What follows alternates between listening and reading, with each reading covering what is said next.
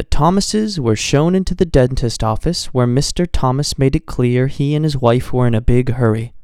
"No fancy stuff, doctor," he ordered. "No gas or needles or any of that stuff. Just pull the tooth and get it over with." "I wish more of my patients were as stoic as you," said the dentist admiringly. "Now, which tooth is it?" Mister Thomas turned to his wife, Sue, and said, "Now show him the tooth that hurts, honey."